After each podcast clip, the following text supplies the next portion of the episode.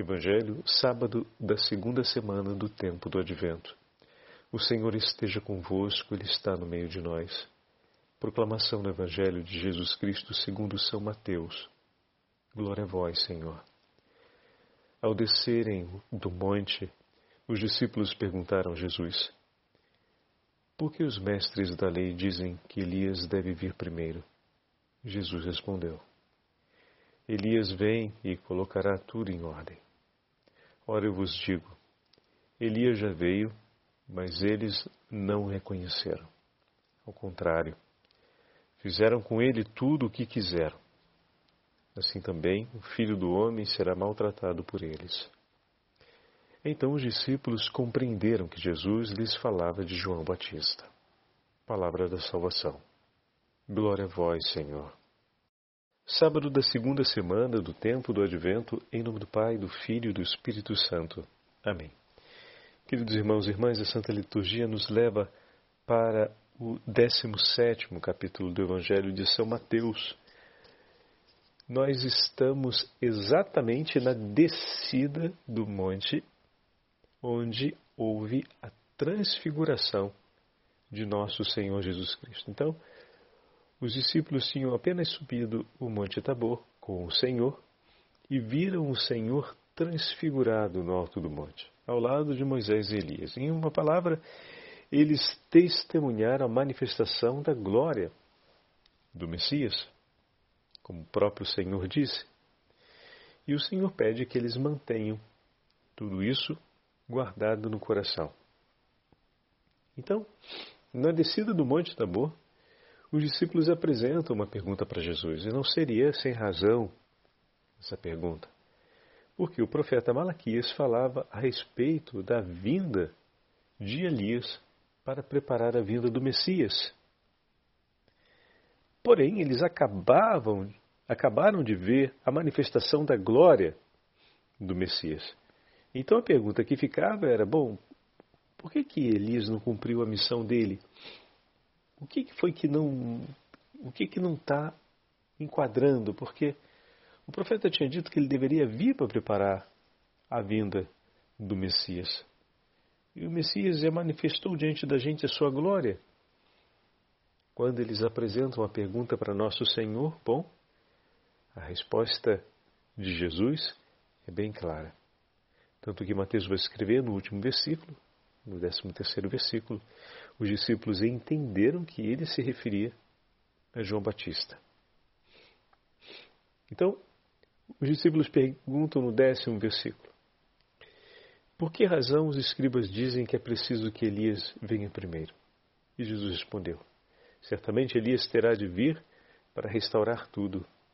E de fato, João Batista veio com o espírito de Elias, veio guiado, veio sob a potência do mesmo Espírito que conduziu o profeta Elias, e não é sem razão, desde do ventre de sua mãe, João Batista já está pleno do Espírito Santo.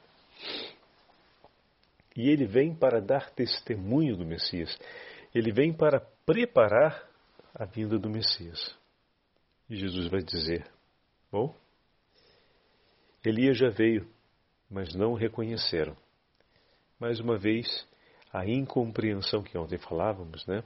A incompreensão a respeito de Deus, mas uma incompreensão não por ignorância, mas por resistência. Porque as palavras de João Batista convertia os corações.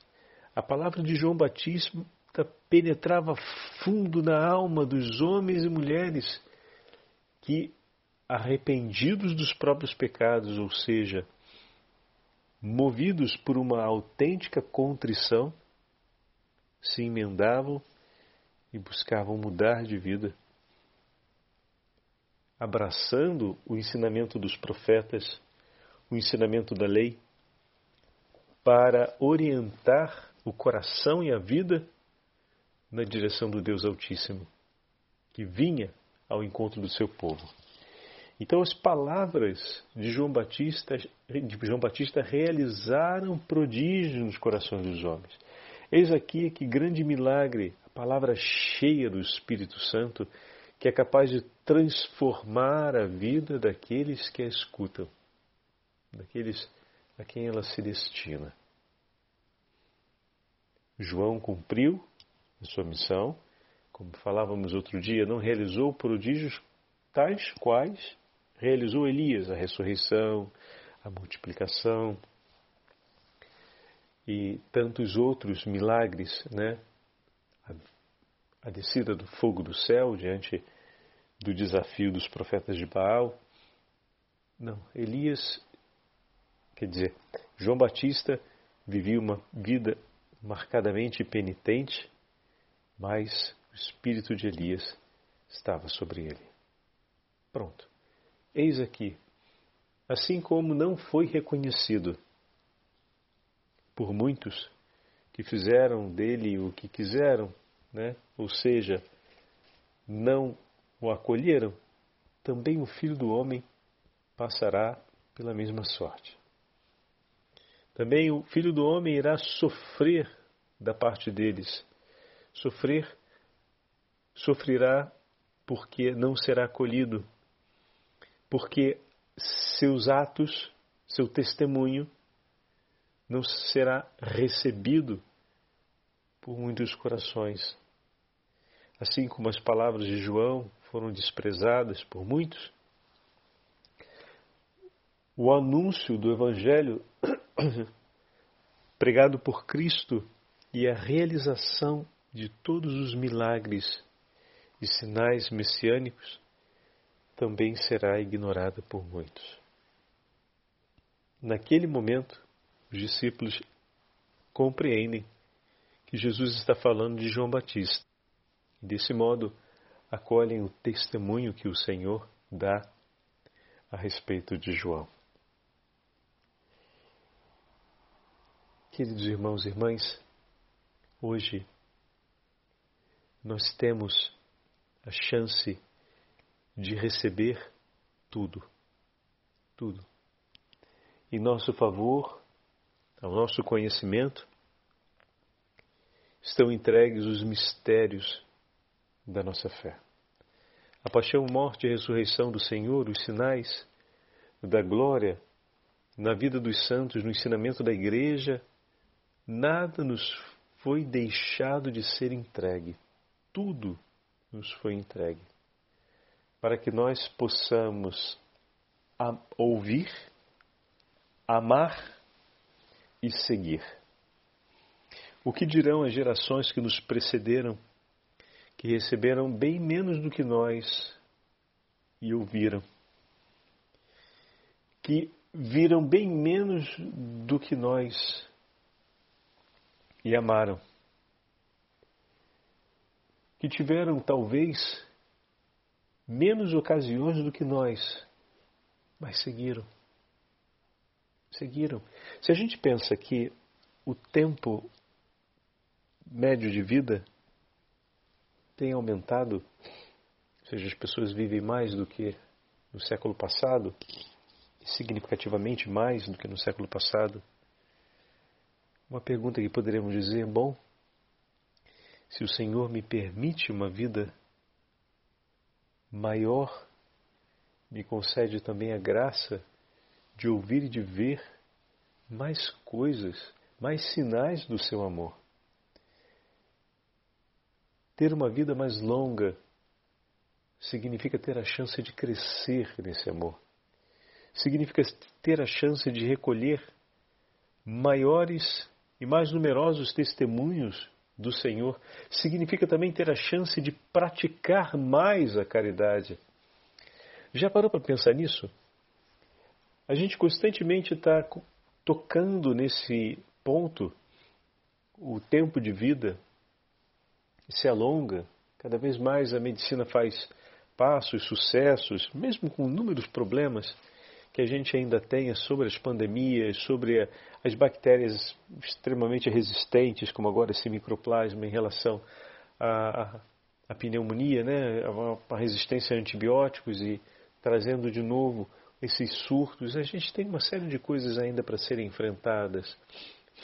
a doença do nosso tempo, que são os tumores cancerosos e como entender a causa deles e o tratamento deles é sempre uma, um desafio, mas quantos passos nesses últimos 30 anos a ciência não fez melhorando as técnicas de tratamento, né? Dessa doença que é tão agressiva, é tão violenta. Então, tudo isso nos dá um tempo maior de vida. E o que, que a gente vai fazer com essa vida maior? Esse tempo mais longo. Parece que estamos conseguindo arrancar mais tempo na duração da nossa vida. Se o Senhor, as nossas gerações, porque não, corresponde somente agora a essa geração presente, já a geração dos nossos avós viveu um tempo maior do que aquela dos nossos tataravós, daqueles que estavam bem lá atrás, no início do 900 ou ainda no final do 800. Então, por que o Senhor está aumentando, concedendo essa graça que, com o avanço da ciência, façamos uma vida mais duradoura, mais longa, para recolhermos maiores sinais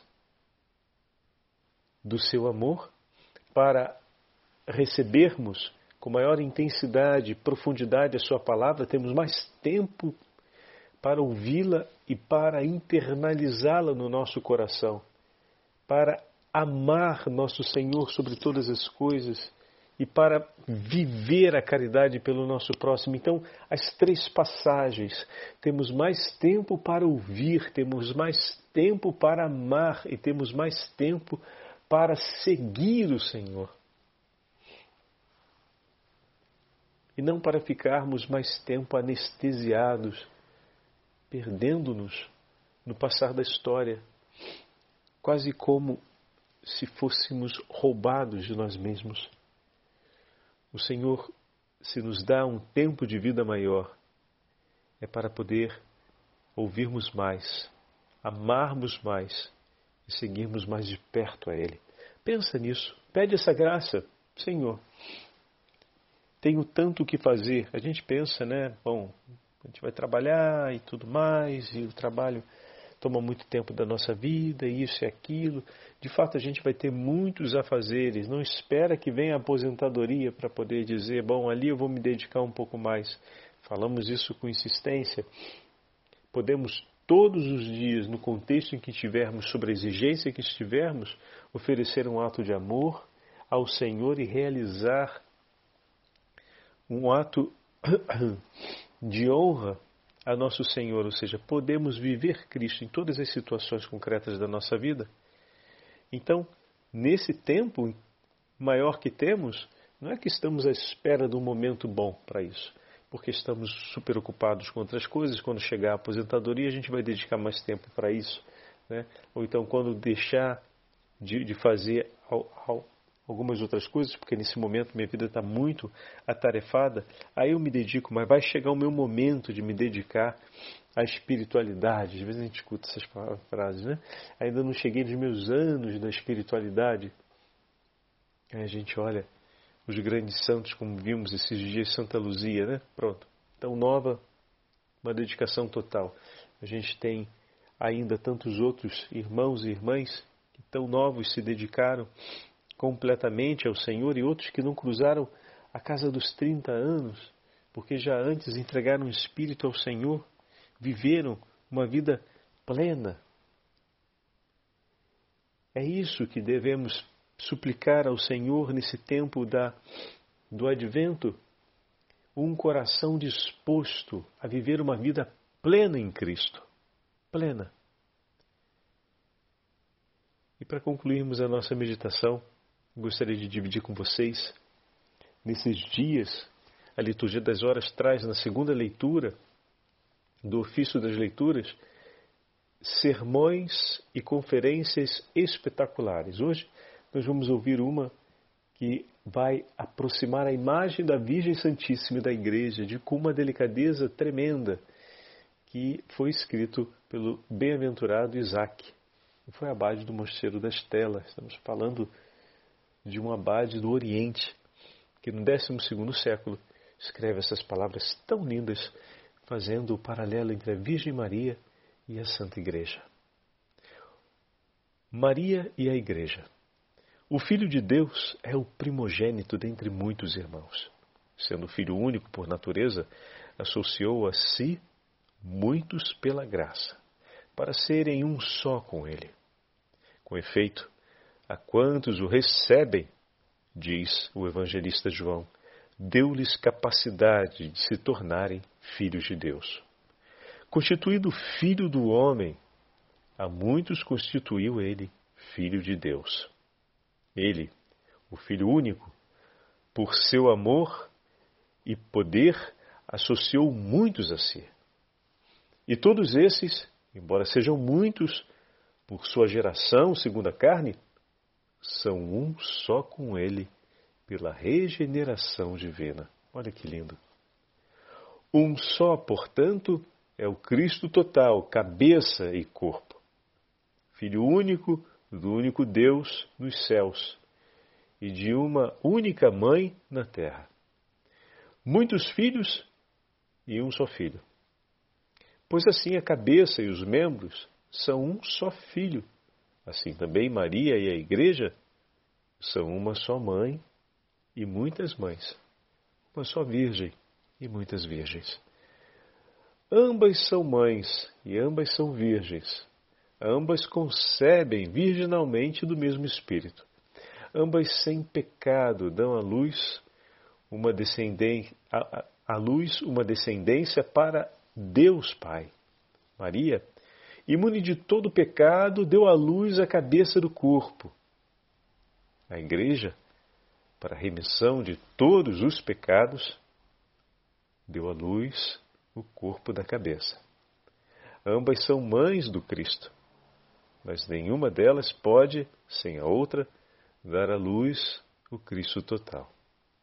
Por isso, nas Escrituras divinamente inspiradas, o que se atribui, de modo geral, à Igreja, Virgem Mãe, aplica-se particularmente e perfeitamente à Virgem Maria. E o que se atribui especialmente a Maria, Virgem Mãe, pode-se com razão aplicar de modo geral à Santa Igreja, Virgem Mãe. E quando o texto se refere a uma delas, pode ser aplicado indistinta e indiferentemente tanto a uma quanto a outra. Além disso, cada alma fiel é igualmente, a seu modo, esposa do Verbo de Deus, mãe de Cristo, filha e irmã como ele mesmo disse, virgem, mãe e fecunda. É a própria sabedoria de Deus, o Verbo do Pai, que designa ao mesmo tempo a Igreja em sentido universal, Maria no sentido especial e a cada alma fiel em particular. Eis o que diz a Escritura: E habitarei na herança do Senhor. A herança do Senhor é, na sua totalidade, a Igreja. Muito especialmente, a herança do Senhor é Maria. E de modo particular, a herança do Senhor é a alma de cada fiel. No tabernáculo do seio de Maria, o Cristo habitou durante nove meses no tabernáculo da fé da Igreja, habitará até o fim do mundo, e no amor da alma fiel, ele habitará pelos séculos dos séculos. Oh, meu irmão e minha irmã, lindíssimo, não é mesmo? Vale a pena ouvir de novo, vale a pena tomar nas mãos o texto e ler e meditá-lo mais uma vez e outra vez para compreendermos a beleza dessas três realidades que o beato Isaac nos apresenta. Maria Santíssima, a Igreja, e no finalzinho ele traz a alma fiel, cada um de nós. E eu retomo essa última parte de uma beleza singular. No tabernáculo do seio de Maria, o Cristo habitou durante nove meses no tabernáculo da fé da igreja, habitará até o fim do mundo. E olha que lindo! E no amor da alma fiel, ele habitará pelos séculos dos séculos. Que assim seja, Senhor. Prepara-nos pela potência do Espírito Santo, prepara-nos através das mãos imaculadas de Maria Santíssima, para que a nossa alma seja a habitação perpétua e eterna, a fim de que o Senhor encontre nela repouso e permaneça pelos séculos dos séculos. O Senhor esteja convosco, Ele está no meio de nós, pela intercessão da Beatíssima Virgem Maria e de todos os santos e anjos de Deus, abençoe-vos o Deus Todo-Poderoso, Pai, Filho e Espírito Santo. Amém.